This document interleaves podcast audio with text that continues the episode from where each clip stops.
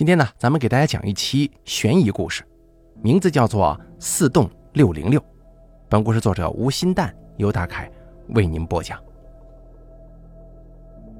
小区里有户人家，每个月都要用完五千度电，但里面的人却从来不缴电费。于是领导派我去联系业主催缴。我站在门口敲门，但邻居却告诉我，这间屋子没有人。第一集。我是一名电费催缴员，日常工作就是在楼栋之间游走，在人家门上贴单子。这一天，我在一个屋门上贴上了今年的第三张催缴单。前面两次这家人都没有补缴，于是呢，领导就给了我业主的电话号码，让我去联系对方。我打电话给这个叫做宋云清的人，但是一直打不通。这个时候，旁边来了一个邻居，对我说。您是来催缴的呀？啊，是啊，在这里住的人您认识吗？一个叫宋云清的。女邻居摇了摇头说：“这间屋子没人住吧？我从来没见过这个门里头走出过人，也没听到过什么响动，特别奇怪。”她抬头看了看我贴的单子，我的天哪，五千度电呢！这一家得有几口人呢？我额头上渗出点冷汗。这是一块老小区，隔音效果很一般。如果家中有住人的话，邻居是不可能感觉不到的，并且每个月还产生了这么大的消耗电量，难不成是电表出了什么问题吗？我找人过来进行了检查，发现这一整栋的电路和电表都是正常的。我把这个情况告知了领导，领导只是说，单子就先贴上去吧，人也先联系着。多打几个电话可能就来了，锻炼你能力的时候到了。于是我就开始每天给宋云清打电话，但那边始终未接听。跟邻居的对话一直在我心头萦绕，我越想着心中就越不安，总觉得这扇门背后有什么秘密。时间来到晚上，我又到了这户人家门口，有人吗？有没有人呢？如果这次催缴不成功，天知道领导会不会开始质疑我的能力啊！我心烦意乱，越敲门越失控。忽然之间，我看到脚边门缝里缓缓地流出了深红的液体，这是血吗？我失声尖叫，跌坐在了地上。接下来，我火速报了警。可是当警察赶到的时候，我却发现地上的血迹不见了。怎么可能啊！我惊呆了。刚才这儿明明有一大滩血呢，我抓着头发，神情恍惚。那位女警察十分无奈地说：“女士，浪费警力资源，这可是很严重的事儿。不是，你们一定得相信我呀。”可是警察拿什么东西相信我呢？这些人的眼神好像我这个女人已经疯掉了一样。我还是告知了领导这件事儿，他把我痛骂一顿。人家刚才已经把钱都交齐了。你说你瞎搞什么？我愣了愣，您是说那个叫宋云清的已经补交了？对呀，你适可而止吧，以后多留个心眼就是了。我稍稍舒了口气，也许那真的是我眼花了也说不定，但我总感觉还是能够依稀闻到一股血腥味。我蹲了下来，忍不住伸手摸着他家门口的这块地砖。当我把手拿起来的时候，轻轻擦到了门框底下的死角，带出了一丝极淡的血迹。我嗅了嗅，瞬间浑身发麻。这是血，肯定没错。我想我没有出现幻觉。我小心翼翼地用纸巾擦去这滴血，保存了起来，起身往家走。我的家就住在隔壁的一栋，并不远。但是走在路上的时候，我感觉有人好像在跟踪我。我越走越快，却怎么都摆脱不了这个人。这个人影像是要跟黑夜比赛，争先将我吞噬。而我回头的时候，那个人已经不见了。我气喘吁吁地喘着粗气冲到了家门口，浑身的血液仿佛倒流一般。因为我家的门上贴着一张触目惊心的纸条，这张仿佛是用血染红的纸条上写着：“我知道你做了什么，别再来骚扰我们家。”否则你会死得很惨。我的手开始疯狂发抖了，这必然是那个屋子的主人留下的。对不起啊，对不起，我我再也不会了。我对着空气鞠躬道歉，慌乱的进了门。好奇心好像真的会害死人呢。我拿出了那张沾了血的纸巾，说不定这只是动物的血呢，或者是小孩子一不小心撞倒擦出的血呢，完全有可能啊。我到底在干什么呀？为什么要管别人家的闲事儿？来到公司之后，领导对我露出不满的神色。六零六房间的事儿，我就不跟你计较了。你如果真的累出了幻觉，就请假休息，不然的话，大家都很麻烦。我恍惚的应了下来，真是有苦说不出啊，因为没有人会相信我看到的东西。我在办公室里打印东西的时候，听到有人在议论。这女的运气真好啊！之前那个催缴的刚失踪，她就来了，真不知道从哪儿蹦出来的。不过说起来了啊，那个催缴的到现在还没找到吗？对呀，是不是很诡异啊？都一个月了，你说这人还能活着吗？我大脑一阵阵的陷入了麻痹。我进来这个公司才一个月吗？我明明记得我在这儿待了一年多了呀。我冲到领导面前，老板。我是一个月前才来的吗？六零六之前两张催缴单，那不是我贴的。他奇怪地看着我说：“怎么可能是你贴的？一月跟二月份的时候你都不在，你三月才来的。”随后，领导把系统数据调了出来，把屏幕摆在了我的面前。之前的两张单子都是一个叫张勋的人贴的。不过，为什么我会记错入职时间呢？我倒抽一口寒气。这个张勋，他是怎么失踪的？嗨，别提了，这个事儿怪得很。行了，你安心去工作吧，别想这些有的没的。哎，小许啊，你这边是什么东西？我看向他手指的方向，我这才发现，我胳膊下方有触目惊心的血迹。我当时失声尖叫了，这是谁的血啊？第二集。我失魂落魄地坐在派出所，现在不用身旁的人用异样的眼光来看我，我都觉得自己疯了。这个叫徐倩的警察坐在了我对面，他就是前两天接到我的电话，赶到宋家门口的那个警察。他看了一下我的陈述，说道：“徐女士，你说你可能涉嫌杀人吗？我不知道，也可能是伤到了谁吧。”我抱着头说。我总觉得我做了很不好的事儿，但是我一点也记不起来了。他把报告放在我面前说：“DNA 比对结果出来了，你袖子上的血迹跟你所说的从宋家门上取下的血迹，都是你自己的血。”啊，这这怎么可能啊？请问您，您有自残倾向吗？我没有啊。我听说您是做催缴员的，可能这份工作太累了。我建议您找个心理医生疏导一下吧。不是，你们就不能查一查那个屋子吗？话一出口，我就后悔了。我明明被那户的主人警告过，不要再去骚扰他们家的。女警察叹了口气说：“目前您给到的证据无法让我们启动正式的调查，请您理解。”好，警官，不好意思啊。回家之后，我翻看起了通话记录。当我看到一个名字的时候，我浑身僵硬了。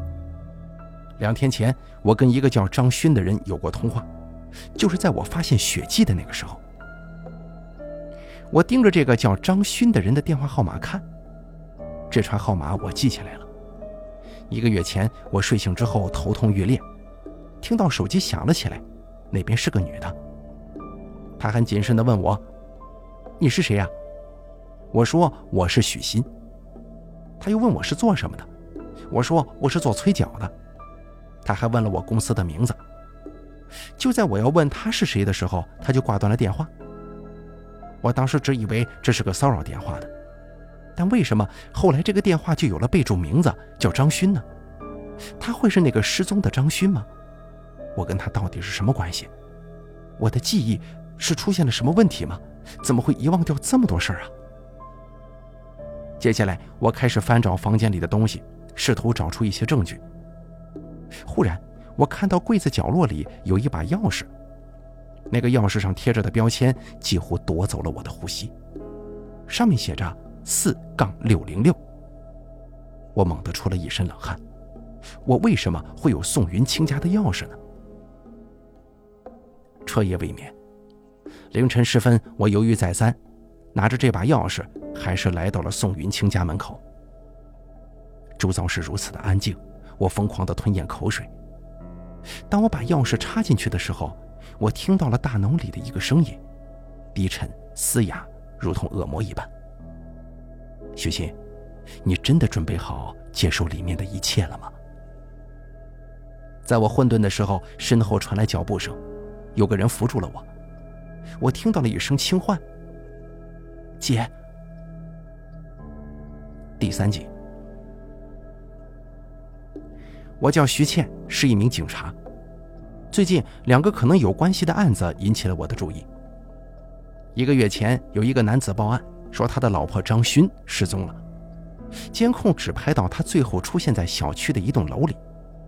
这栋楼离她跟丈夫所住的楼不远，里面有一套曾经在她名下的房子，景天花园四栋六零六室。张勋在今年年初把房子过户给了一个叫宋云清的女人。当时没有人能联系上宋云清，邻居又反映说这里似乎没住人。调查后来就转向了其他方向了。毕竟张勋是一名催缴员，在各栋楼里来来去去是非常正常的事儿。去四栋并不一定是冲着自己以前的房产去的。在张勋失踪一个月之后，我们接到了一桩古怪的报案。一位神色慌张的女士说，在一户人家门口看见了大滩的血迹。我们随即赶赴她所说的地点，却发现并未如她所说的那样。那家人门口的地面上干干净净。后来过了两天，这个叫许欣的女人又出现了。当我了解到她所经历的各种诡异情况之后，我这才终于反应过来。他发现血迹的那个屋子，就是原本张勋名下的房子。那个神秘的六零六室，但奇怪的是，他手臂上的血迹跟他所说的在门上取下的血迹 DNA 都是他本人的。我觉得这个叫许昕的女人可能真的在精神方面有问题。许昕离开之后，张勋的丈夫江婷又风风火火地赶来了，但不同于以往的闹事，他竟然问我们：“那个徐警官，你们有个什么宣告死亡的制度是吗？”我老婆她已经失踪一个月了，可不可以宣告她死亡呢？我眼皮跳了跳，无奈地说：“江先生，您妻子下落不明，满四年才能宣告死亡。”哦，是这样啊。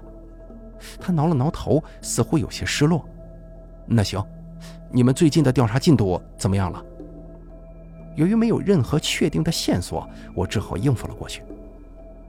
在他走之后，同事对我说：“这个死渣男。”他老婆还在的时候，他就一直打他；刚失踪的时候还装深情呢，天天来这闹。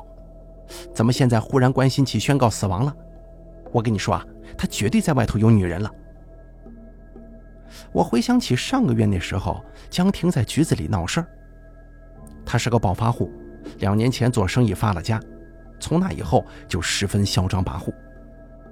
张勋失踪之后不久，醉醺醺的他摇摇晃晃地走了进来。指着我们说：“我告诉你们啊，要是找不到我老婆，你们一个个的全他妈都得完蛋。”对于一个醉鬼，我们实在没什么好说的。把他撵出去之后，我还听见他的低语了：“张勋，你他妈到底死哪儿去了？”见他如此暴躁易怒的性格，我们当时往杀妻的方向侦查了，但是却没能找到任何他的犯罪嫌疑。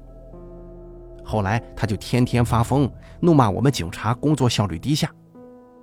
但我觉得他并不是有多么爱张勋，那种感觉就像自己家的狗被人偷了，还是那种并不是很疼惜的狗。不管怎么说，我还是很急迫的想要解决张勋的案子。而这个事儿会不会真的跟六零六室有关系呢？哎，等等，张勋是催缴员，许昕也是。我很快就联系到了张勋之前的领导。哦，你说许昕呢？对呀，他是我们这边的新员工，这个月才刚入职的。说起来也是比较巧，张勋一走他就来了。那您觉得许昕有没有什么比较古怪的地方啊？他呀，他这人挺老实的，干活也勤快。但是说起他的入职，其实有点稀里糊涂的。那天他过来我们公司找到我，就问我他的工位在哪儿，但我那时候根本不认识他呀。他说他最近记性出了点问题，问我他是不是这个公司的催缴员。也就是说，他忘记了自己的身份，对吗？是啊，我也觉得莫名其妙的。但是因为张勋走之后，我忙得要命，就赶紧让他入职了。最近他总是很迷糊，还因为出现幻觉，把警察引到别人家那边去了。随后，这位领导像是忽然想起了什么，哦，对了，就是那个六零六室，这几个月一直没缴电费，许昕过去催缴了，前几天才补上的呢。这户人家呀，用电量特别大，一个月五千多度的电，真不知道他们怎么用的。我皱了皱眉头，请问是谁补缴的电费呀？你等我查一下啊。哦，是宋云清，业主本人缴的。这个时候，我同事把档案放在了我面前，他的表情比我还难看。这个宋云清去年失踪了。我看着宋云清的资料，陷入了沉思。宋云清，一九九四年生人，有一个双胞胎妹妹，叫宋欣。父母在他们出生之后就出意外去世了，姐妹俩相依为命。宋云清的履历十分优秀，年纪轻轻就在著名医院任职精神科医生，属实是一位社会精英了。我调取了宋云清失踪案的材料。发现就在去年底，宋家发生了一场大火。当时火灾发生在宋鑫的卧室内，卧室被从外面上了锁，起火原因不明。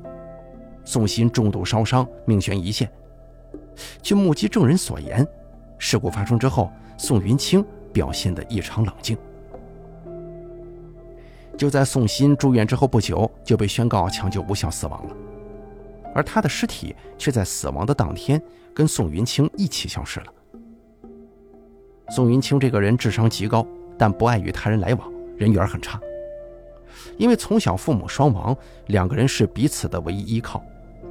宋云清对宋鑫有着十分极端的控制欲，所以有人推测，很可能是宋云清带宋鑫的尸体走了。也许这六零六室就是宋云清买下。专门用来保存宋鑫的尸体的。如果要保证尸体不被腐化，需要极佳的冷冻条件，那么这也就可以解释为什么每个月会产生如此大的用电量。我试图联系宋云清留下的号码，但电话始终打不通。这个时候，我忽然注意到，宋家双胞胎的母亲就叫许昕，但是催缴员许昕看起来年纪并不大呀。不可能是他们的妈妈，这两个人名字相同，会是巧合吗？随后我来到六零六门口，碰巧遇上了一个邻居经过，我就问他：“阿姨，请问您知道这里面住着什么人吗？听说他们家用电量很大呀。”对方摇了摇头说：“我没见过里面的人，前阵子店里那边的人还过来贴单子呢，说是无人缴费。”我给他看了一下许昕的照片。来催缴的是这个人吗？嗯，对，就是他。说起来，我觉得他很面熟，像是那个……哦，我想起来了，很像是之前那边收垃圾的。收垃圾的，你有印象是什么时候看见他的吗？大概是一个多月前吧。他看起来气质很不一样，我就很有印象。你可以去回收站那边问问。我下了楼之后，直奔垃圾回收站。回收站的人看了照片之后，哎，这不是小宋吗？宋清。宋清。回收站的人给我看了宋清当时提交的身份证，上面的长相跟催缴员许昕一模一样。经过确认，宋清、许昕全是假身份。看着宋云清和许昕的照片，我感觉到了一丝相似。纵使整容技术如何发达。只要整容，一定是会留下痕迹的，无法完全掩盖原本的气质。我推测，当初宋云清带走宋鑫之后，做了整容手术，从张勋那边买下了六零六放置尸体，又以假身份宋清在垃圾站工作，所以后来出于某种原因，他又把自己的名字改成了许昕。我问道：“这个宋清是什么时候来你们这儿工作的？”他们对视了一眼，想了想说：“大概年初吧。他看起来好像跟丢了魂似的，说自己没工作，能不能跟我们一起干？也就前一阵子，他忽然消失了，我们还挺奇怪的呢。”我再给他们看了看张勋的照片，你们对这个人有印象吗？哦，这个人呢，他们关系挺好的。他们是怎么认识的呀？一个人是做催缴工作的，一个是收垃圾的，好像不容易结识吧？是这个张勋先来找宋清的，说宋清忘记缴电费了，而且听说这房子还是从张勋那边买的，真看不出来宋清还有一套房呢。我点了点头，设想了宋云清那个时候的心境。我问道：“那么他是不是表现出很有距离感，不愿意让你们知道有这套房子呀？”“对，他不愿意说话，也不合群，并且他经常头疼，记性也不是很好。”头痛，我似乎明白了什么。第四集，我花了许久的时间来消化这些信息。结合之前许昕报案时所陈述的种种细节，我将我的想法告诉了同事。什么人格分裂？那就是说，张勋在跟宋云清相处的过程当中，知道了他那屋子里放了一具尸体，宋云清就起了杀意，杀了张勋，然后新出现的人格许昕却不记得发生过这件事吗？我觉得有些不对，说道。以宋云清的智商，确实能够做到杀了张勋之后毁尸灭迹的事儿。但如果当初宋鑫不是宋云清杀的，宋云清只是隐藏尸体，那并不会构成犯罪。他何必要杀了张勋呢？因为他就是精神变态呀！怎么会有正常人知道妹妹惨死之后毫无反应啊？张勋发现这个秘密，宋云清就恼羞成怒，把他杀了。正好第二人格顶替了张勋，成为催缴员，这并不奇怪吧？我再次梳理了一遍时间线。去年的时候，宋云清把宋鑫锁在房间内，房内起火导致宋鑫死亡。宋云清买下六零六，把尸体运到屋内保存起来。但因为他还能感觉到一丝愧疚吧，也可能是为了逃避现实，他产生了第二个人格许昕。垃圾站的人说，宋云清那个时候就有头痛和遗失记忆的情况。那么他那会儿应该就已经产生了第二人格了，两个人格在互相拉扯。第一人格是有反社会倾向的宋云清，应该占据上风。后来第二个人格开始反攻，成为主要人格。至少我跟许昕的两次见面，他的人格一直很稳定。而许昕所说的可疑血迹，应该就是第一人格出来捣乱的时候造成的。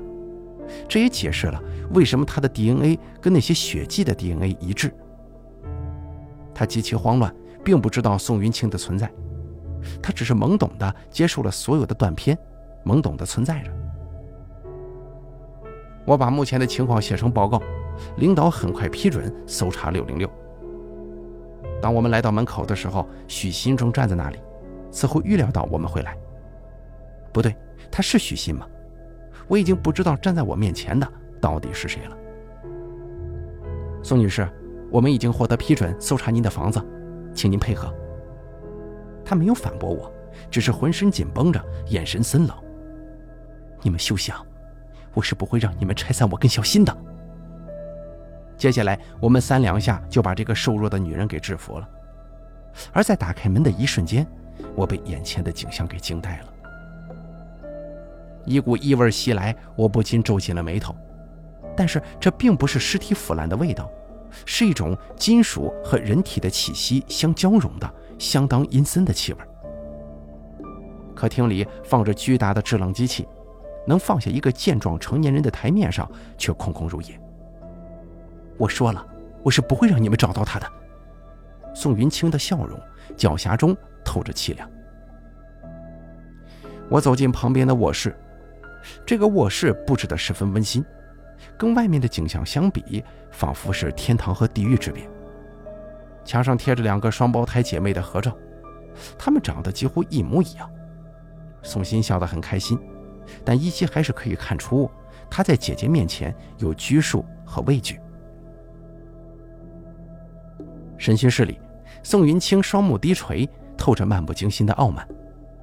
我问道：“我现在是跟宋云清说话呢，还是跟许昕呢？”他轻轻地挑了挑眉：“有什么区别吗？”我直接问你吧，张勋是你杀的吗？是。我没想到他承认的那么快，愣了也就一秒钟。那你妹妹宋欣呢？无可奉告。宋云清。我相信你心中还有一丝人性，所以才会让你产生你妈妈的人格。我翻了翻他家人的资料，接着说：“我看得出来，你父母亲都是很善良、很老实的人。我想他们应该不能接受自己的小女儿死得不明不白吧。”他继续保持沉默。就在我想着对策的时候，同事进来了。有人报警，说在海边找到了张勋的尸体。我站起来说。尸体完整吗？并不完整，重度烧伤，他还留下了遗书呢。就在那一瞬间，我捕捉到了宋云清的表情。我没看错，他的眼中闪过一丝错愕，而且是在“遗书”两个字出现的时候。接下来，我们很快就赶赴了现场。远远的，我就看见了那具焦黑的尸体，全身上下没有一处是完好的。是退潮的时候渔民发现的，已经让他们进行 DNA 比对了。遗书是放在口袋里的，自己确认是张勋本人的。我戴上手套，拿起这张遗书看了起来。停，我撑不下去了。至今我还活在爸妈离开的阴影里。这一切都是我的错，是我没能让你好好戒酒，是我害你重伤，害死爸妈。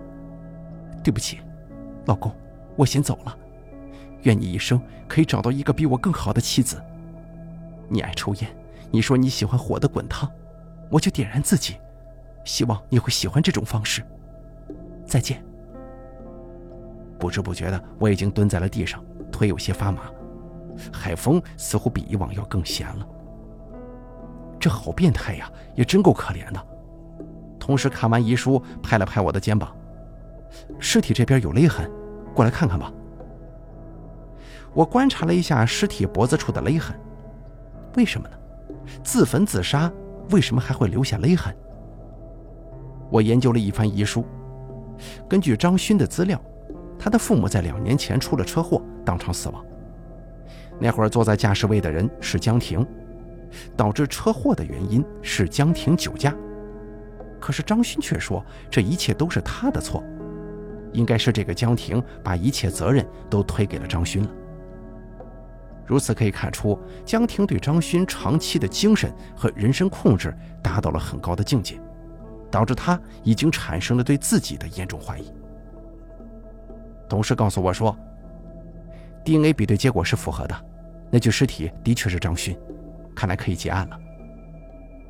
目前证据确凿啊，但是为什么宋云清要认罪呢？我回到审讯室之后，那个女人的眼神非常轻蔑。尸体找到了吗？是不是把你吓到了？哦，不对，像干你们这行的，早就应该见怪不怪了吧？我坐在他面前说：“你的两个人格在斗争，对吗？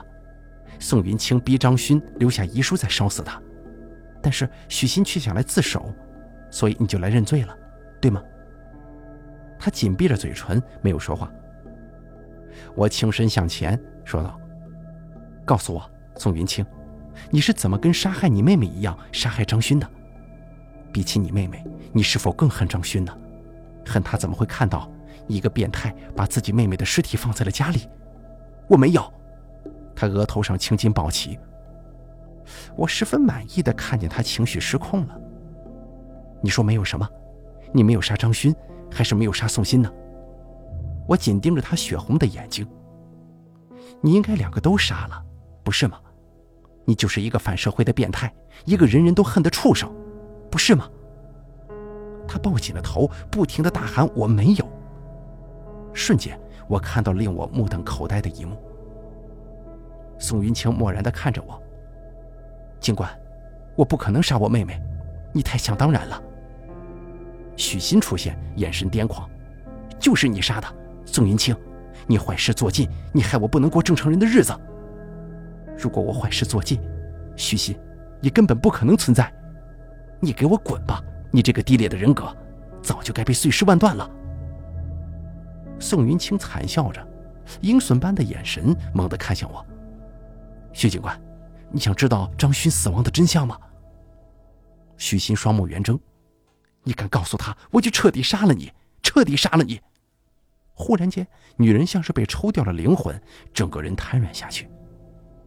空气瞬间安静了，我浑身都是冷汗。要知道，这上面的对话是来自一个人。同事冲了进来，神色紧张地说：“徐倩，你没事吧？”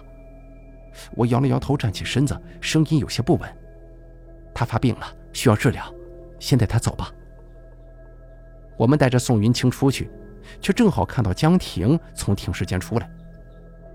小青，我捕捉到他眼中的震惊了。怎么会呢？江婷怎么会认识宋云清呢？第五集，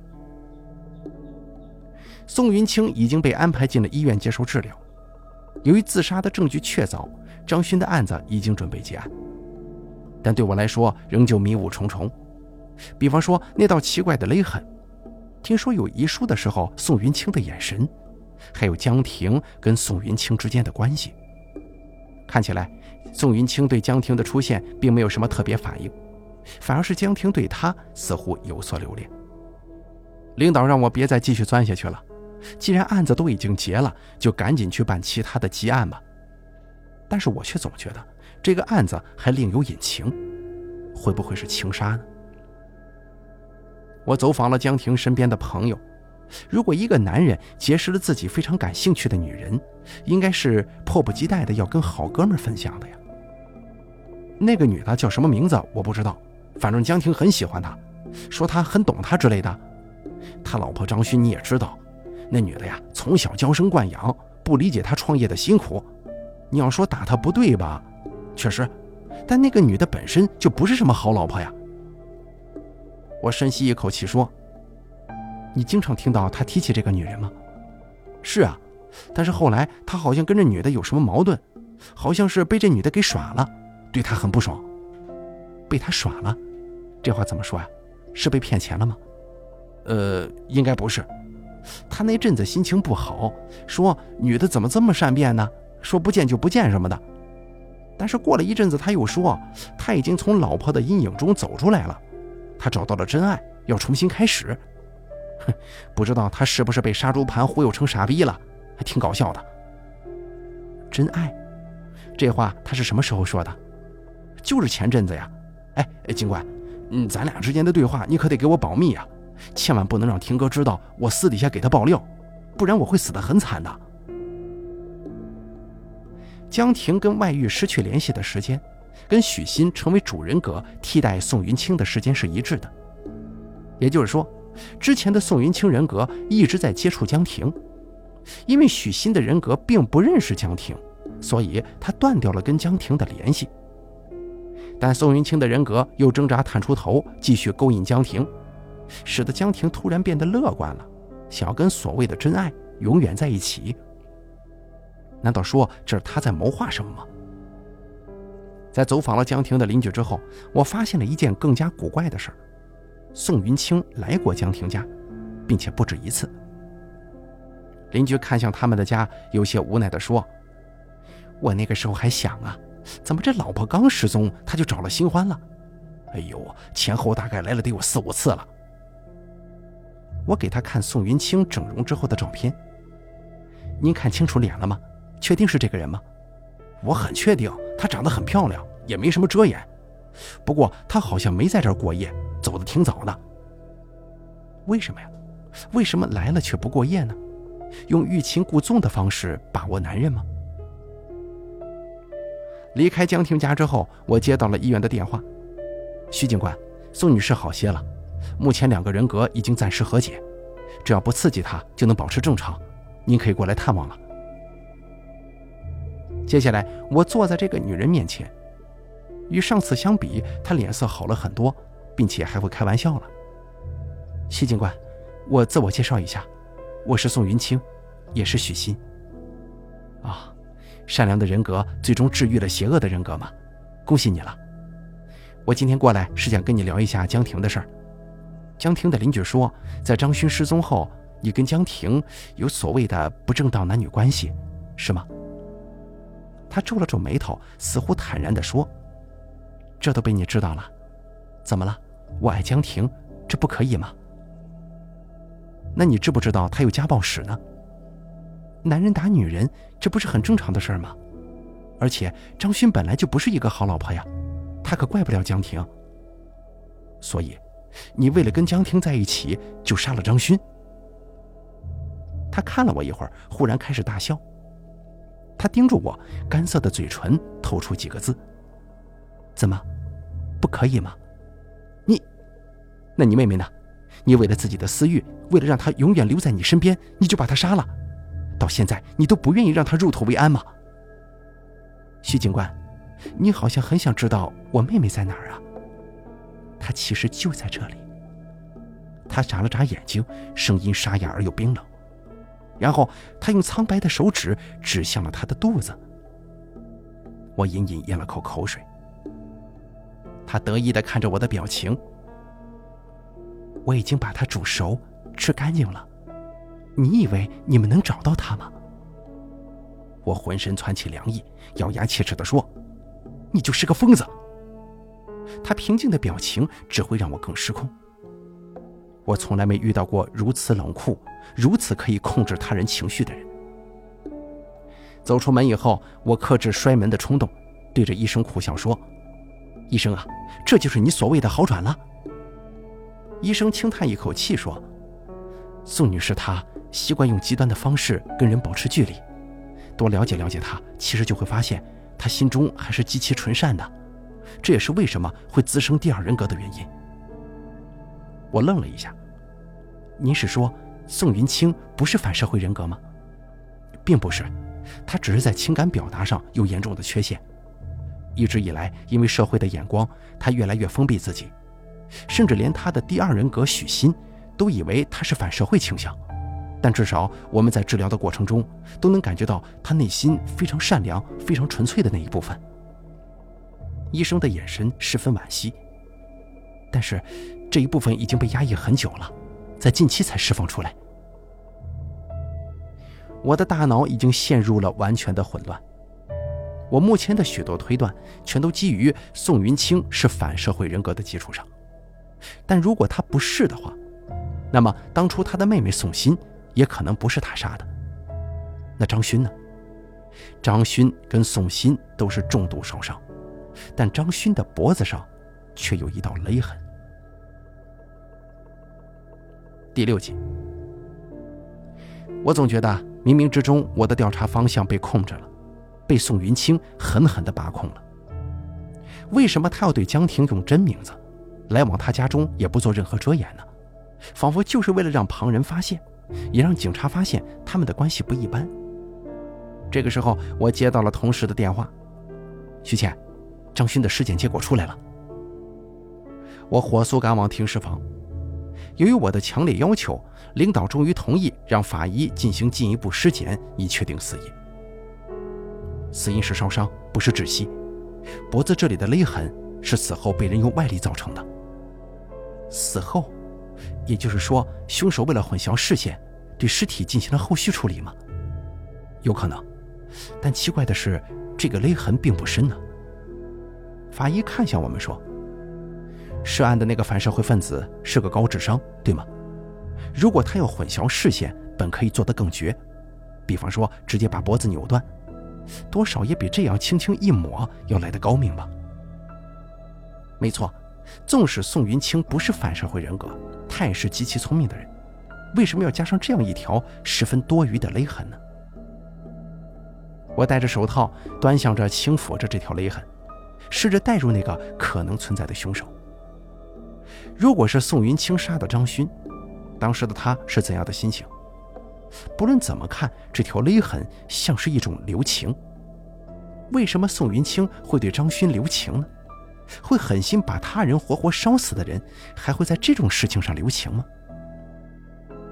走出停尸房，同事叹了口气说：“哎呀，张勋真是惨呐，碰上个人渣还怎么都逃不了。如果安安静静的死去还好，也算是解脱了。但这活活烧死，那可真的是……”我的思绪忽然被截断了。逃不了。同事眼神中充满了同情。对呀，你忘了张勋之前离家出走那么多次，还不是被抓回来了？我僵在了原地。江婷当初在警局歇斯底里的画面猛然间浮现在脑海。张勋，你死哪儿去了？还有精神科医生的话。宋女士的内心是善良的。如果对张勋来说死就是一种解脱的话，那如果可以不死，如果可以逃走的话，如同一串电流穿过了大脑，我猛然间惊醒。张勋的 DNA 是从哪里取的？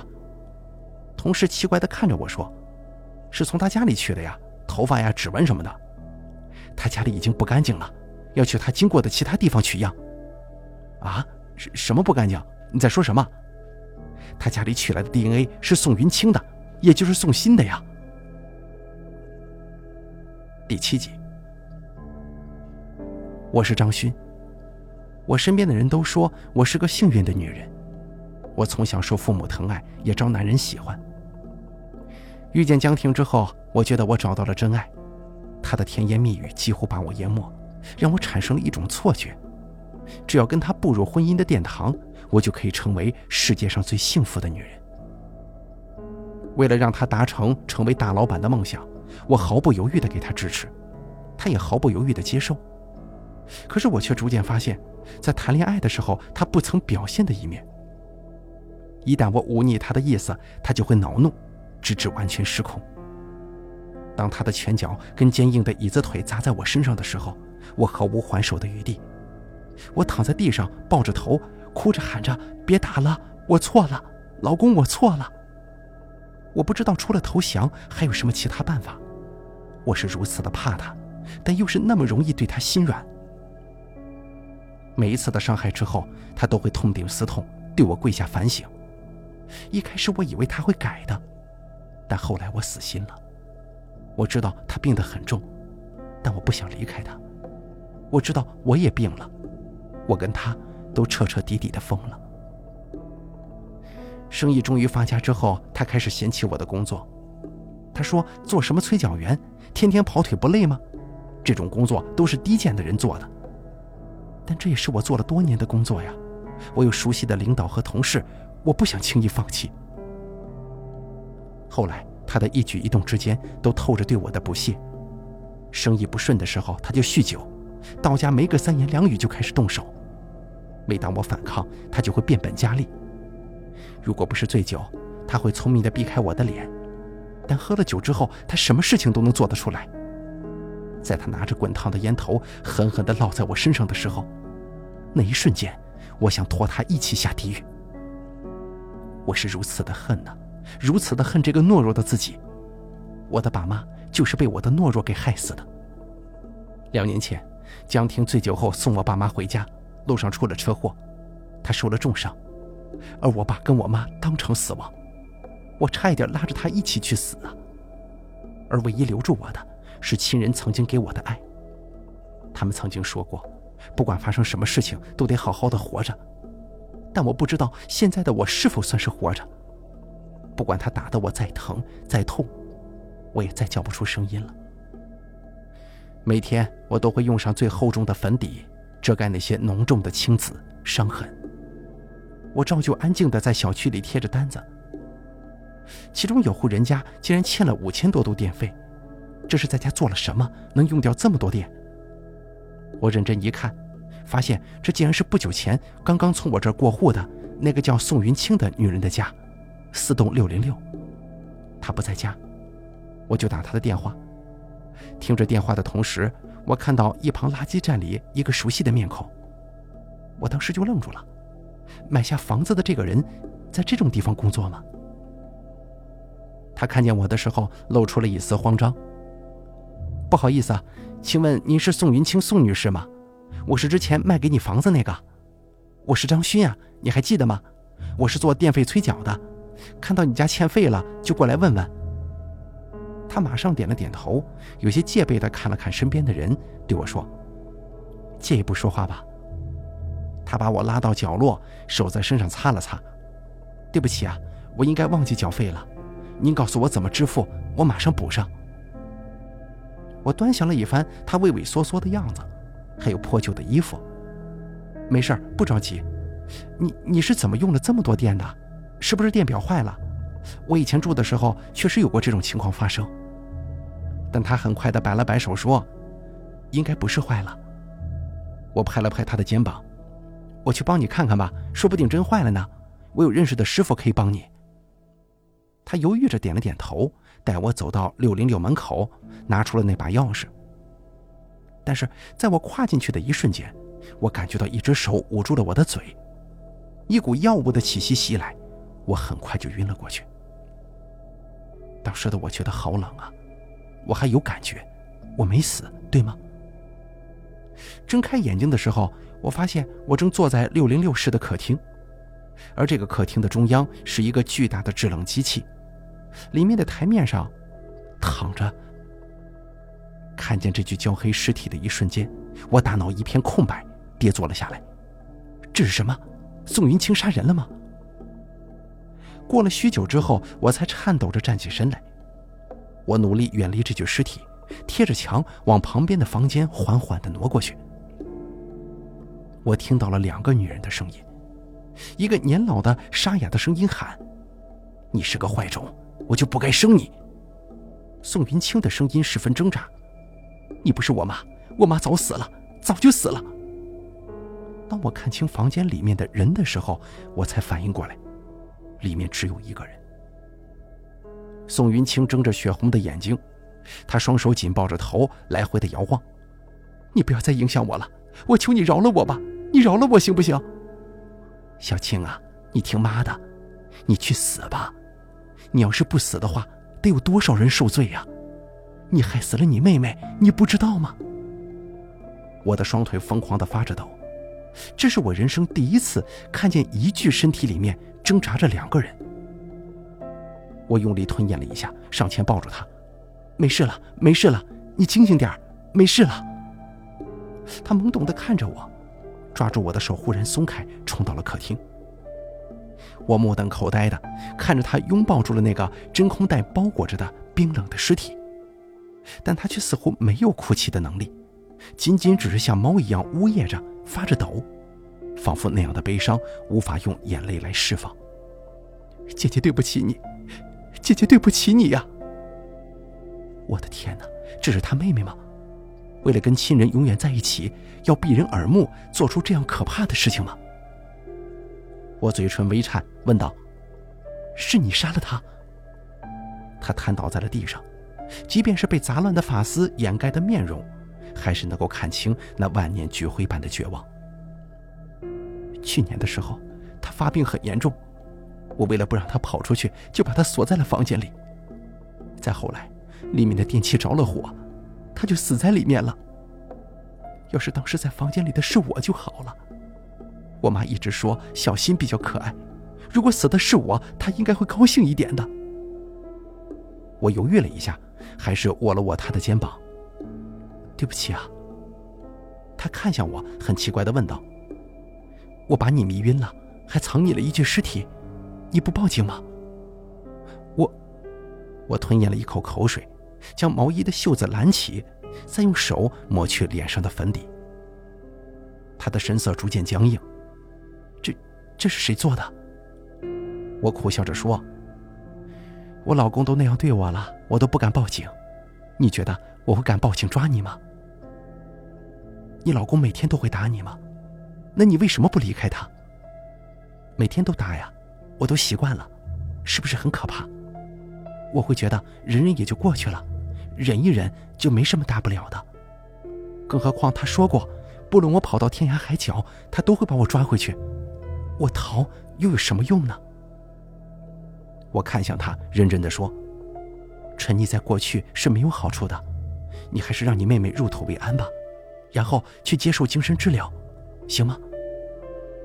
我缓慢地站起身，想离开这里，但是手却被用力地握住了。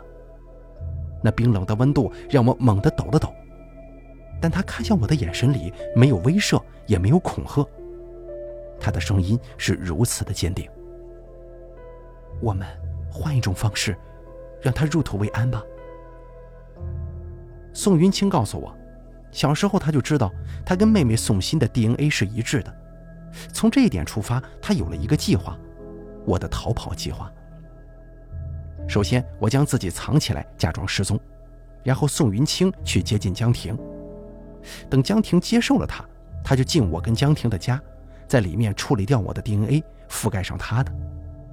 他会以欲擒故纵的方式勾住他的心神，然后我们一起把宋鑫的尸体曝光，伪装成是我的尸体。警方进行 DNA 鉴定的时候，就会发现这个尸体，也就是宋鑫的 DNA，与我家中宋云清留下的 DNA 一致。等警方宣布我死亡，我就会从江婷的视野中。彻底消失，但是我觉得很为难。这样做对宋鑫不好吧？他的表情毫无波动。小新跟我说过，如果他比我先死，他想我将他海葬，我们就带他去海边。你当是满足他的愿望了，不需要复旧。那你呢？你怎么办？你不需要考虑我。你说的对，我不该沉浸在过去，但我的病。已经不允许我重新来过了。怎么可能啊？你会治好的，咱们还是别冒风险了。我是医生，我知道自己什么情况。即便我打败了体内我妈妈的人格，今后还是会出现别的人格，我无法预测接下来我会变成什么样子。所以，小徐，你听我的。他看着我，语气不容置疑。我已经没机会了，但你还可以再活一次。对于他的决定，我万分动容，但我要如何坦然地利用宋鑫的尸体，还利用活生生的宋云清呢？云清是如此的理性，他花了一周的时间做充分准备，而江婷经过他的诱惑之后，三两下也就上钩了。对于他的背叛，我不知道是该哭还是该笑。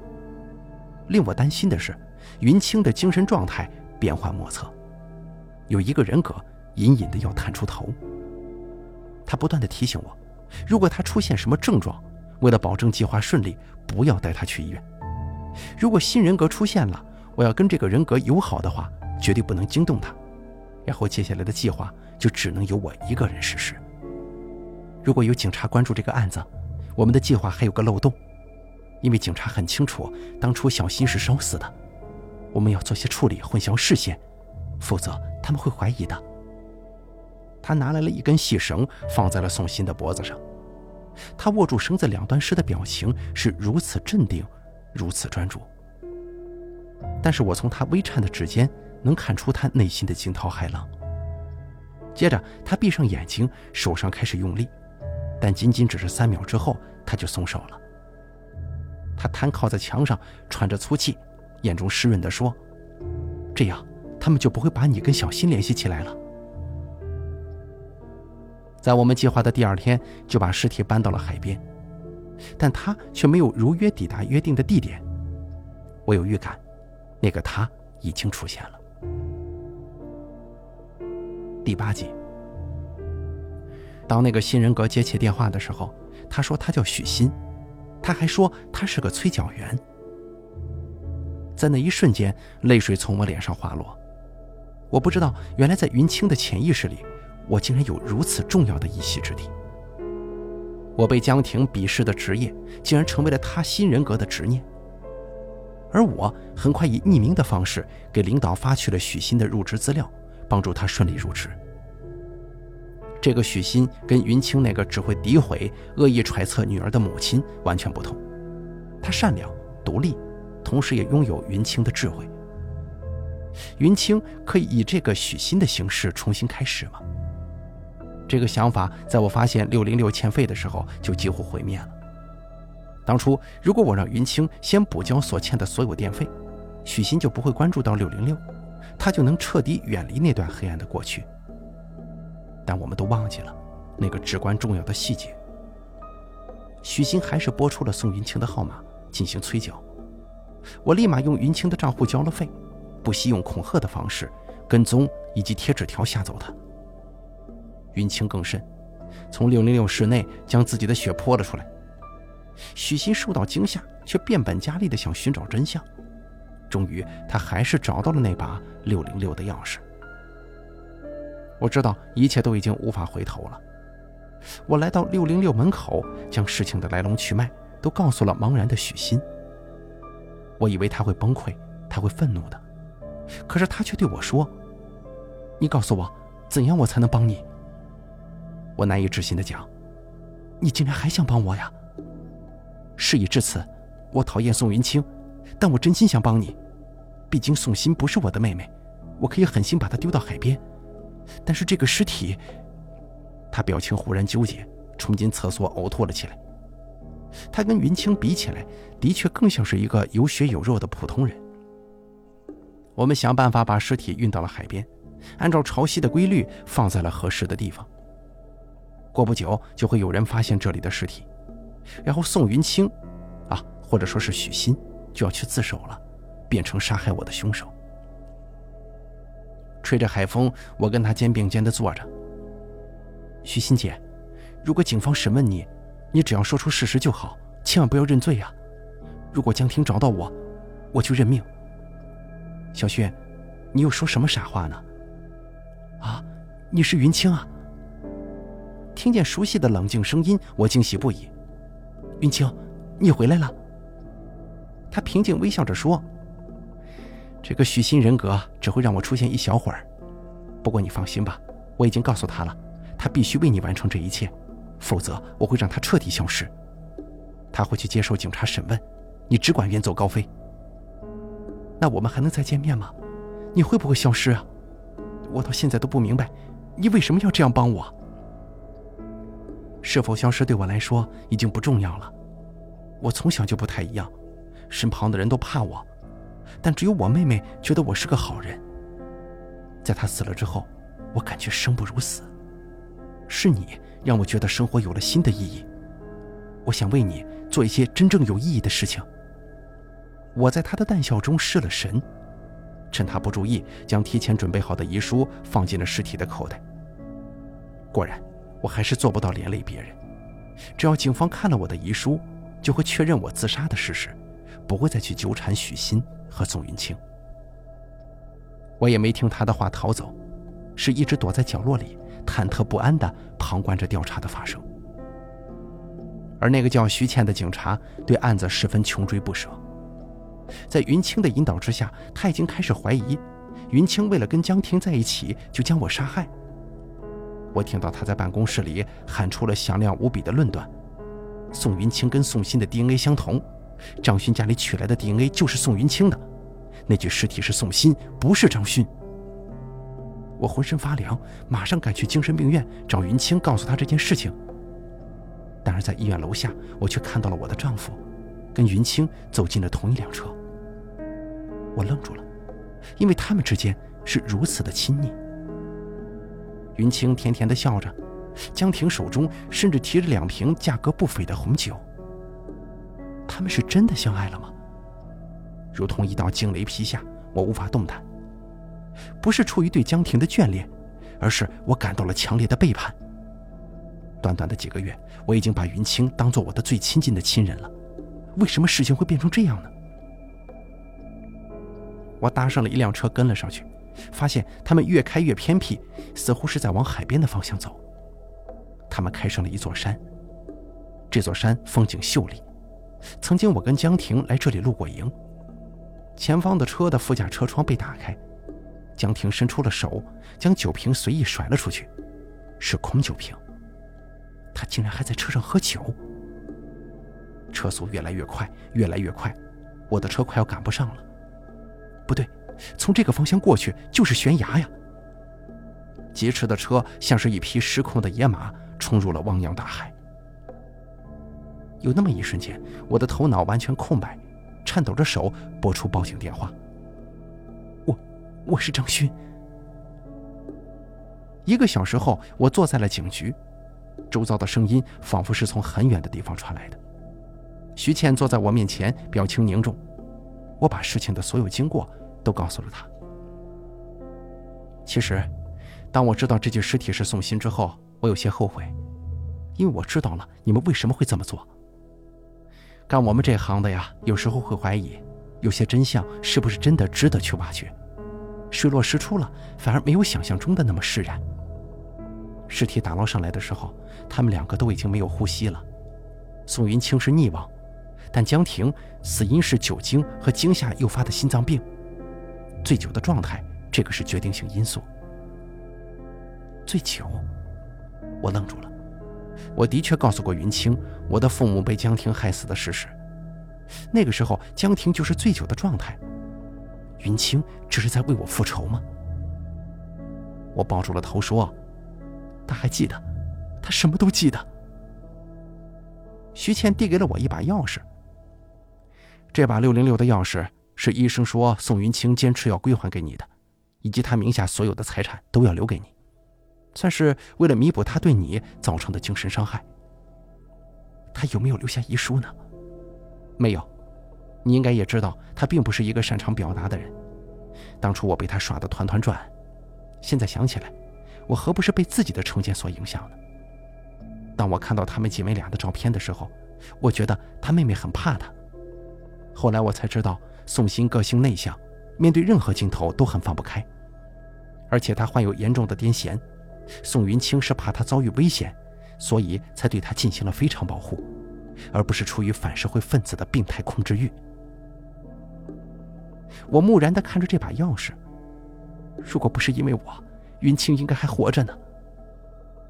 徐倩摇了摇头，笑得很苦涩。我想，她是因为在案件水落石出之后，担心江婷知道你还活着，所以决定带她一起走，而这样，她就永远不会再纠缠你了。我愣住了。云清曾经说过，在宋鑫的心里，自己的姐姐一直都是个善良的人。所以，即便全世界都不相信，他也会一直做一个好人。他一直是这样践行着，直到最后。丢掉刚刚办好的假身份，我开始以张勋的身份名正言顺地开始了新生活。我把宋鑫的骨灰撒向了大海，安葬了云清。这把钥匙也将跟他一起长眠。他的精神科医生就站在我的旁边。云清的身体里出现过两个许昕，曾经出现过的许昕是他充满怨恨的母亲，但第二个许昕却是摆脱了所有阴影、重新开始的许昕。这都是你的功劳啊，张女士。我有些惊讶地看向他，这话怎么说的？他的声音飘荡在空中，一字一句使我泪流满面。在帮助你的过程当中，云清一直在自我和解。